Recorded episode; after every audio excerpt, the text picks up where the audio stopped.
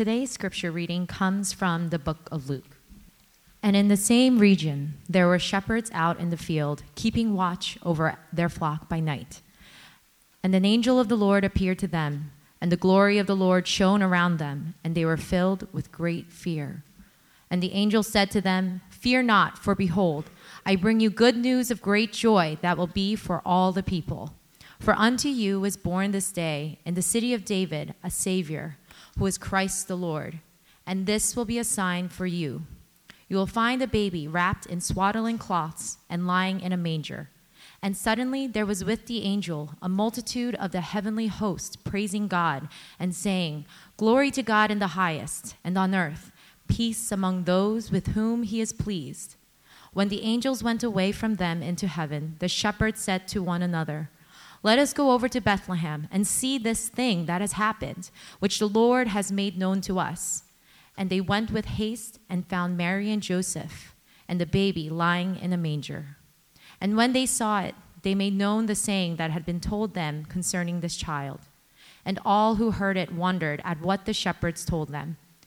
But Mary treasured up all these things, pondering them in her heart. And the shepherds returned, glorifying and praising God for all they had heard and seen, as it had been told them. The grass withers and the flowers fade, but the word of our God endures forever. Well, good morning. My name is Gene, and I'm one of the pastors here at Exilic, and I want to welcome you again to our Sunday morning service. Uh, the four Sundays leading up to Christmas are called Advent according to church tradition. And the word Advent, it, it, simply means the arrival, the arrival of a notable person or event. And isn't it true that Christmas, more than any other holiday on our calendar, it is built upon anticipation? It requires the most work by far in terms of preparation, weeks, months in advance. Before Thanksgiving this year, our Christmas tree was assembled and ornamented. Shopping for Christmas presents, it begins on Thanksgiving Day, even before, to maximize the Black Friday deals. Christmas lights, tinsel, wrapping, holiday parties, secret Santas, gift exchanges, Christmas music, arranging travel plans, organizing family gatherings. So much preparation, anticipation, and expectation. And then Christmas comes and goes. And then it's back to business as usual. Lives are, for the most part, unchanged. You have the same struggles, the same insecurities, the same issues. So every year we spend four weeks looking back to the very first Christmas. We want to, to shut out all the noise around Christmas. We want to shake all of the trappings off that have surrounded Christmas and look at it for what it truly means and brings. And what we find is that Christmas, for some, it subverts and it upends everything. It is an assault on the status quo. But for others, it goes largely unnoticed. This week, as I was preparing this sermon, I, I was at a Panera Bread, and the song Hark the Herald Angels Sing came on. And because that's what today's text is about, I listened and I meditated on the lyrics. Beautiful. Christ by highest heaven adored, Christ the everlasting Lord. Late in time, behold him come, offspring of the favored one. Veiled in flesh, the Godhead see. Hail the incarnate deity, pleased as man with men to dwell. Jesus our Emmanuel. Hark, the herald angels sing, Glory to the newborn King. But no one else noticed Everyone just went about their business. The couple next to me, they were arguing about holiday plans. The teenager in front of me glued to her phone. I wanted to stand up and say, Can everyone just stop what they're doing right now? Can we talk about what we're hearing? Do you have any idea how mind blowingly explosive Christmas is? And then the song changed. And I Saw Mommy Kissing Santa Claus by Jackson 5 came on, and the moment was over for me. Christmas is everywhere. But how many people really get it? The first Christmas was not too different. Very few people recognized the true meaning of Christmas. God quietly infiltrated this planet. But for those few witnesses, it would change everything. So, this sermon series is about looking at different witnesses or groups of witnesses. Every week we do this. Two weeks ago, we saw Christmas from the perspective of Mary. Last week, we saw a very different perspective, the perspective of King Herod. And I want to invite you today to join a group of shepherds, to step into their shoes as they witness the first Christmas, to see what they see, to hear what they hear, to ponder what they ponder, and hopefully at the end, you will be able to respond the way they respond. So join me in a field outside of Bethlehem, a small city just six miles south of Jerusalem. And the city is bustling because of an empire wide census ordered by Caesar Augustus. And it's a makeshift holiday of sorts because people are required to return to their hometowns to be registered. So Johnny comes home from college to be registered. Joseph and Mary, we saw, they have to return to Bethlehem. So it's family reunions. The city is noisy and full. There is no room at the inn. But the fields outside are quiet and still. All you hear is the bleating of sheep and the shuffling of hooves on the rocky ground. You look around at your shepherd companions, and they aren't people of status or influence. They don't have nice clothing or jewelry. Their hands are rough from work, and they look weathered from a life outdoors. Unlike the people in the city, these shepherds, they don't have a permanent home. And they live a, a predominantly nomadic life, wandering the fields. They're not plugged in to a larger community. They are a lowly and lonely people. Forgotten, ignored, overlooked by mainstream society. And you have to wonder why these people are among the first witnesses of the incarnation. You know, commentators say that the testimony of shepherds it was inadmissible in a court of law. Wouldn't you want more reputable, more reliable witnesses to tell others about a miracle of this scale? They're not educated, they're not even religious, because they can't observe all the religious laws that the people in the city could keep. These people often have to work on the Sabbath. They deal every day with animals, raising them, caring for them, protecting them, shearing their wool, selling it, and then delivering the sheep to eventually be used as sacrifice or food. It is a difficult life. Absent are, are any of the comforts that we're accustomed to restaurants, hot water, toilet paper, memory foam mattresses. And it's also a monotonous life no Netflix, no fantasy football, no literature, no art. Especially at night, when the flock is the most vulnerable. Predators, thieves, scavengers, nights were the hardest.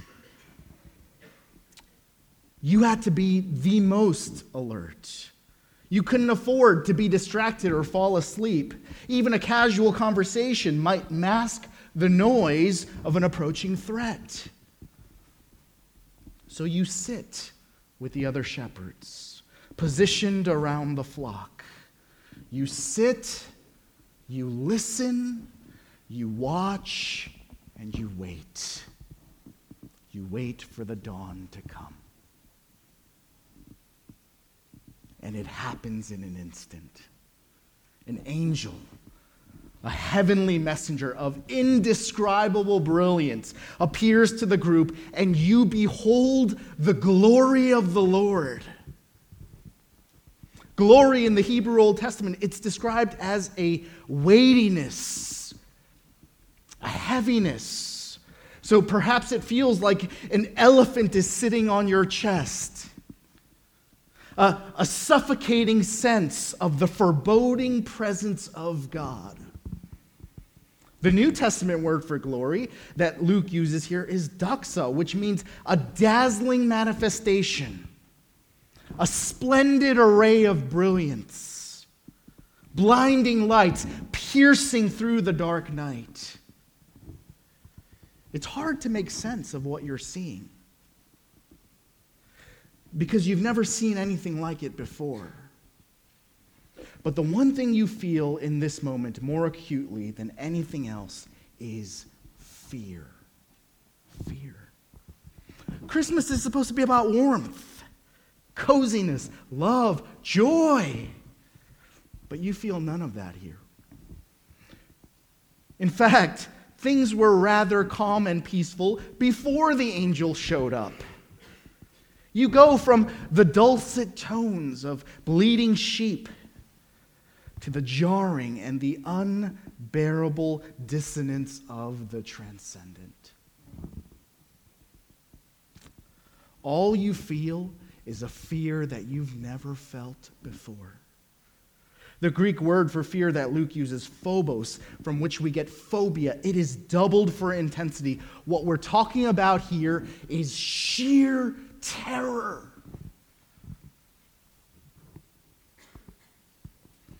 It is one in which you feel completely exposed and vulnerable. So think that feeling of the most shameful and secret thing about you being announced to the world. Think of that multiplied by infinity, and you start to get close. Nothing else matters in this moment. Not job, deadlines, promotions, vacations, relationships, breakups, children, parents, cancer, death, nothing. Now you understand why all Isaiah can say when he beholds God's glory is, Woe is me, I am undone. It feels like forever, although it must have been only an instant. And then you hear the most beautiful words you've ever heard the exact words you need to hear in this moment fear not. This angel has not come to threaten, condemn, destroy, but to herald good news of great joy that will be for all people. He says, For unto you is born this day in the city of David a Savior who is Christ the Lord the long awaited Savior, promised in the garden to Adam and Eve, promised to Abraham and his descendants, promised to David, prophecy after prophecy after prophecy about the Messiah who would come to save God's people. This Christ the Lord is born this day in Bethlehem unto you. You know, the shepherds, they had no doubt heard of the promised Messiah. Every Jew, religious or not, knew of the promised Savior, especially since the Romans had conquered Palestine. But the birth of the Savior, it, it was good news to be sure, but what puzzles these shepherds the most is this one phrase unto you. Unto you is born this day. Aren't babies born unto their parents? Right? Andy, Caleb, Nathan are born unto Gene and Jeannie. But the angel says to these lowly shepherds, Jesus is born unto you. Why? why us? That's what they're thinking. We're, we're nobodies. Are, are you sure you have the right people here? Maybe, maybe King Herod, maybe, maybe some religious people, but, but, but us, unto us? But there's no mistake. This salvation is for you. It's, it's not about what you've done. It's not about your social status, your wealth, your moral virtue. Unto you is born this day a Savior who is Christ the Lord. And as if to put a finer point on it, the angel gives a sign. The angel says, You will find a baby wrapped in swaddling cloths and lying in a manger. Where would this great and glorious king be found? Not snuggled in the finest house in the city, in royal linens, surrounded by servants. This king lay in a vessel very familiar to shepherds a manger, where many a sheep fed from when they were housed indoors. And you're watching all of this and as your brain is scrambling to process and make sense of all this, all of a sudden, the skies open up. The curtain is pulled back, and the angel is no longer alone. And you behold thousands and thousands of the angelic and heavenly hosts praising God, the chorus of heaven itself an army of angels revealed in all of their glory. Together they proclaim, Glory to God in the highest, and on earth peace among those with whom he is pleased. You know, just when you're thinking about Christ being born in the ordinary, you are given an even greater glimpse of glory. And this is what happens at Christmas the temporal and the eternal, the ordinary and the glorious, the immanent and the transcendent, God and man. These two come together in Jesus Christ, the God man, Christ and Lord. Hear what the angels proclaim highest glory to God. That's transcendence. And on earth, peace among those with whom he is pleased. That's immanence. The glory of God descends to earth in peace. This is the heart of Christmas. And this peace, it, it's not an earthly peace. It's, it's not a political peace. It's not a, a psychological peace. It's not a Zen. It's not even just a merely symbolic peace. Christmas peace is a peace between man and God. You know, in the previous chapter, when John the Baptist is born, his father, Zechariah, gives a prophecy in which he calls peace the forgiveness of sins. What Christmas tells us is that your greatest need is peace with God. Your sins need to be forgiven. You know, the reason the shepherds were so afraid when the angel showed up is because sin cannot exist in the presence of God, it must be removed.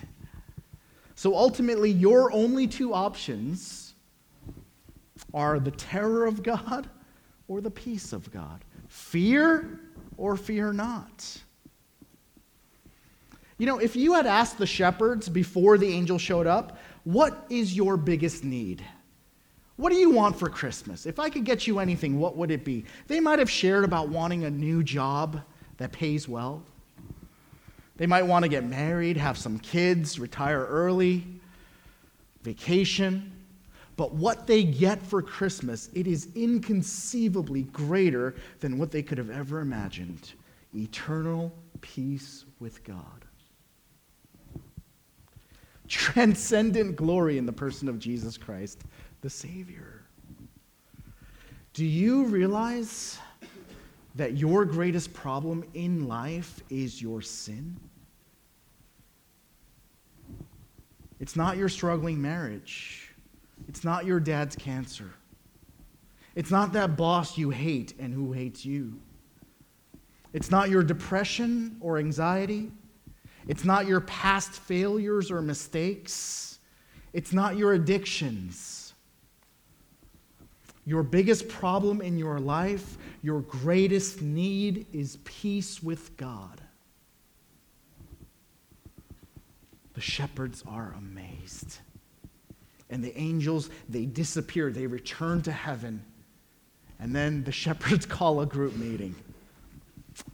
They call you over and they say, Hey, let's go over to Bethlehem. See this thing that has happened. The Lord has made known to us. Let's go. They go in haste. They just leave their flocks. They run to Bethlehem. It's the middle of the night and you find yourself knocking on doors. Ma'am, I'm sorry to disturb you this evening, but by any chance, is there a baby in your house or barn wrapped in swaddling cloths and lying in a manger? No? Sorry. After you've knocked on a few doors, you hear a cry He's here. You race over. You enter the room.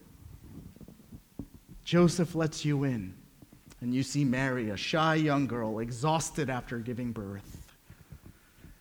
And the shepherds gather around the manger. And there they look, and they see with their own eyes the Lamb of God who takes away the sin of the world. The shepherds behold the baby who would grow up to become their good shepherd,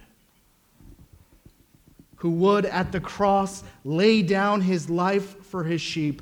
Unto them this Savior is born. These shepherds, just a few hours ago, they were watching their flocks by night. Just another ordinary night, watching, waiting, waiting for the dawn. But now they realize that an altogether different dawn has arrived the dawn of a new kingdom, a kingdom of peace. And for these shepherds, everything has changed. These lowly and lonely shepherds once withdrawn and isolated from the city. Now they race into the city. They tell everyone they can about the things that they have seen. They don't care what people will think about them. They don't care how crazy it sounds. They don't care what their reputation is. As the angels proclaim good news to them, they now declare good news to the world. And then they return to their flocks, glorifying and praising God for everything that they had heard and seen. I want to ask you, how will you respond to the arrival of Jesus? Now, you might be thinking this as nice as it is to imagine that I was there, I wasn't there. I didn't see what the shepherds saw. I didn't hear what the shepherds heard. If that did happen to me at Christmas, if an angel did appear to me, and the multitude of the angelic host stretched out across the night sky on Christmas Eve, and they sang Handel's Messiah, if I saw Jesus with my own eyes, then yes, I too would freely tell the world about it. I would also rejoice and glorify God with everything I had. If you're thinking this, can I suggest two things to you? First, I want you to know that you have much greater cause to rejoice than these shepherds. You know, they behold the dawn of a kingdom of peace, but we have beheld much more than them. What you and I know is far greater than what they knew because they knew only a manger. But we know the cross, the empty tomb, the ascension of our Lord. We know that Christ reigns and he will come again. You have far greater reason to return tomorrow to your fields, glorifying and praising God for all you have heard and seen as it has been told to you.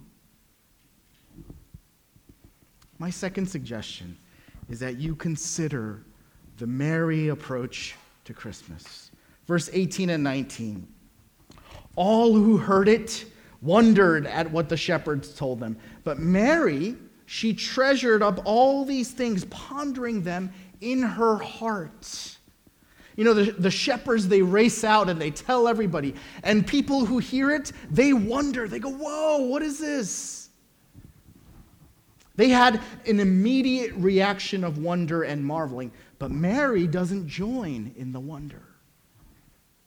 Instead, she treasures up all these things and ponders them deeply in her heart.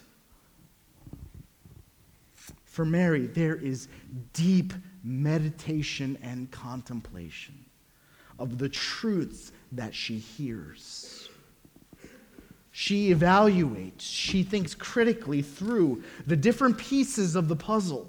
She tries to fit them together in her heart. And I pray that we can all take time this Christmas season to treasure up the truth of Christmas and to ponder its truths in our hearts. Because I think we all need Christmas. Maybe now more than ever. You know, two weeks ago, I I walked my son Andy to his kindergarten class at his school. It's just a few blocks from my house, and I do this every morning. And then I, I walked back home, and then I, I, I, got my second kid ready, and I, I drove Caleb to his preschool. I drop him off at his preschool, and I'm making my way back home when I get this text from my wife. There's a reported shooter at the high school, and Andy's class is on lockdown. You know, the high school is just a couple of blocks away from Andy's school. And I, I, I don't know what to do or think. Do, do I drive there? What do I do? And it turned out later that there wasn't an actual shooter at the school, but someone called in a shooting threat and threatened to shoot up the school, and the police took it seriously. And after school, I gave Andy a huge hug and my five year old explained to me the procedural differences between a lockdown and a shelter in place and what to do if there's a shooter. Heartbreaking. And for the first time, I could even begin to imagine what a parent whose child was shot at school must feel.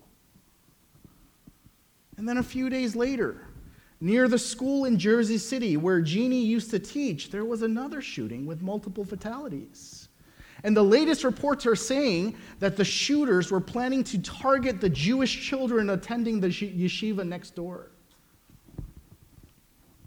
And then just this week, Barnard freshman Tessa Majors was stabbed to death in Morningside Park, a park which I've walked through many times alone at night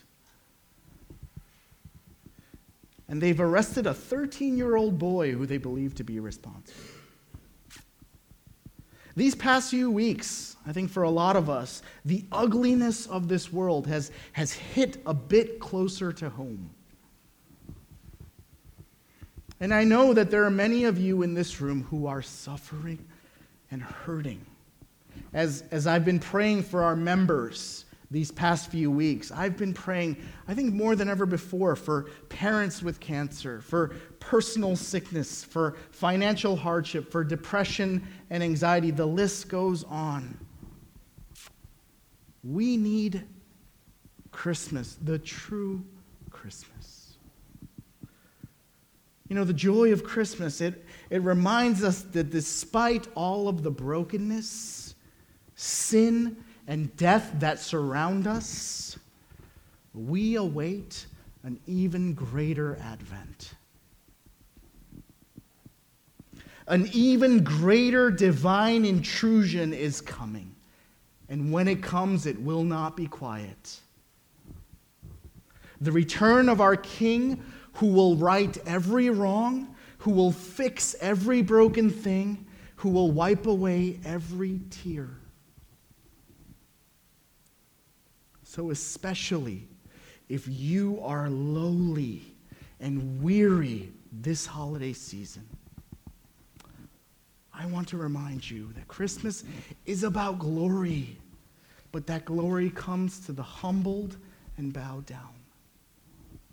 The angels, they don't appear over the temple in Jerusalem. They don't descend upon the Roman Colosseum. They appear to a group of shepherds. Christmas is especially for the lowly, the hurting, and the broken. Christmas is for you, especially for you. So I say to you, fear not. For behold, I bring you good news of great joy that will be for all people. For unto you is born this day in the city of David a Savior who is Christ the Lord. Let's pray together.